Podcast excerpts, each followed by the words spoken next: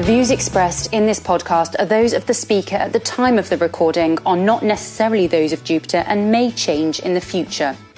Jupiter is unable to provide investment advice, so we recommend you discuss any investment decision with a financial advisor. Market and exchange rate movements can cause investment values to fall as well as rise, and you may get back less than originally invested. Any data or views given in this podcast should not be construed as investment advice. Hello, I'm Stuart Goodwin, and this is the latest in our series of Jupiter podcasts. Joining me today from our multi asset team are Talib Sheikh, Head of Strategy, and Mark Richards, Strategist. After a year unlike any other, today we'll preview what 2021 may have in store for markets. If we tried to cover absolutely everything, we'd probably be here all day, so let's focus in on the really key question.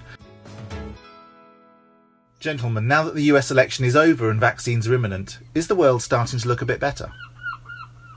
clearly the world's looking a little bit better than it did at the height of the pandemic in March. But when we take a step back as investors, we do think there's been some really profound implications as the roll to the pandemic. And I think there's really been two changes. The first one is that central bankers have altered the way that they're going to implement policy. Typically and historically, they've really felt that there was a link between inflation and wages, and really that link they've accepted has become much looser. And it means that they're going to be much more reactive. It means that inflation is probably going to be dealt with on a reactive basis rather than a proactive basis. The second thing that I think's changed is that governments have become ever more present. They guaranteed pretty much all of the bank lending which has taken place since the pandemic. They've also stepped in and effectively nationalised 70, 80% of wages through furlough schemes. And we think it's very difficult for those to be unwound over the medium term. And actually, these are going to be things which us as investors ultimately are going to be living with and actually trying to analyse for many years to come.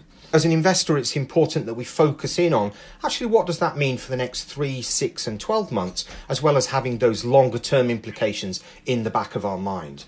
So that's kind of the, the, the, the policy pillar of our framework uh, that Tab's covered, and we think that's probably the main driver of markets over the next 12 months. It's worth just reminding people of the other pillars of our framework fundamentals, sentiment, and valuation. Quickly on each of those.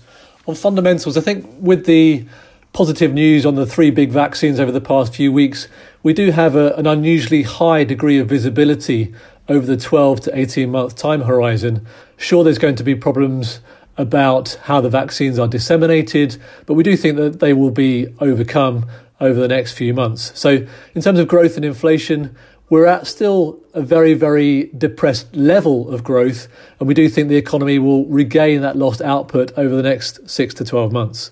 On inflation, I think very near term, probably inflation stays quite subdued. But again, we do see a path towards higher inflation given that policy support that Talib's covered. In terms of sentiment, we are getting closer to uh, euphoric levels of risk appetite. So this is much more important for very short term or near term returns. So we do think there's there's risks in the very near term of a pullback, but we must anchor towards that longer term view. Lastly, on valuation, on one level, we do see credit and equity valuations are being relatively full. But on another level, we can have overshoots given that improvement in the fundamental backdrop and those policy support that Talib has covered. So, broadly speaking, uh, a positive environment for taking risk. Guys, what implication does that have for portfolio positioning as we head into next year? And how do you think that might evolve as these developments play out? I think the first thing is that we do see inflation accelerating from here.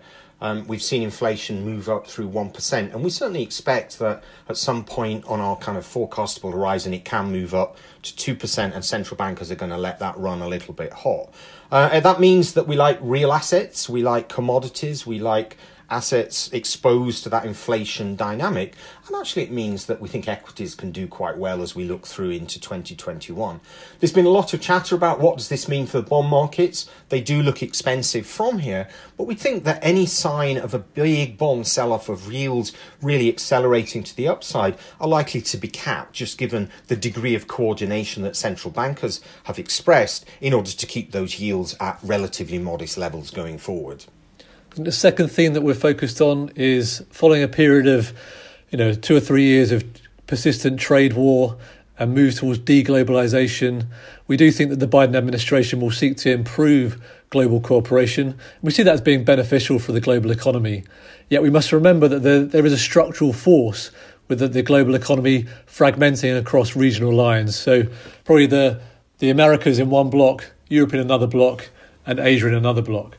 So while there's kind of a, a, a, an improvement on the global economy in terms of cooperation, there is still those structural forces to be aware of. Uh, the erosion of Trump's kind of geopolitical risk premium is better for risk assets and clearly better for pockets of emerging markets.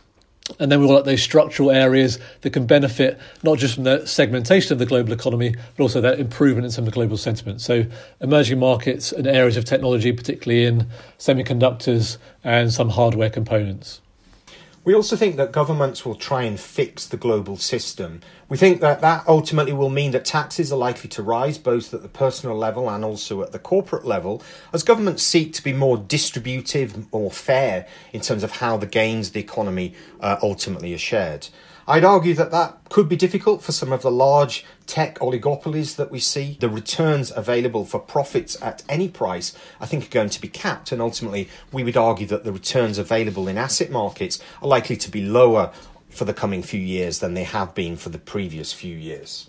Along similar lines, we think that the, for the last 20 or 30 years, capital has trumped labour. That basically means that the owners of capital have had much more influence than the providers of labour, i.e., workers. And that's helped to drive profit margins to multi decade highs. We think the structural shifts in the political backdrop mean that that kind of balance tilts a little bit back towards Labour, not dramatically so, but at the margin margins, probably a little bit of a, a headwind to corporate profitability over the next three to five years. But we still would say that many of the underlying issues that have really plagued the global economy for the last 10 years uh, exist, namely excessive amounts of debt, deflation, and demographics. So, a more flexible approach, trying to find specific companies and specific bonds which can deliver either income or a total return, is going to be ever more going forward. We would argue that while the world looks a little bit better from here, nobody should be thinking about a reset back to the world that we saw pre pandemic. Thank you both, gentlemen. That was fascinating, but I think we're out of time for today. Thanks also to everyone at home for joining us, and we wish you a safe and prosperous year in 2021. Goodbye.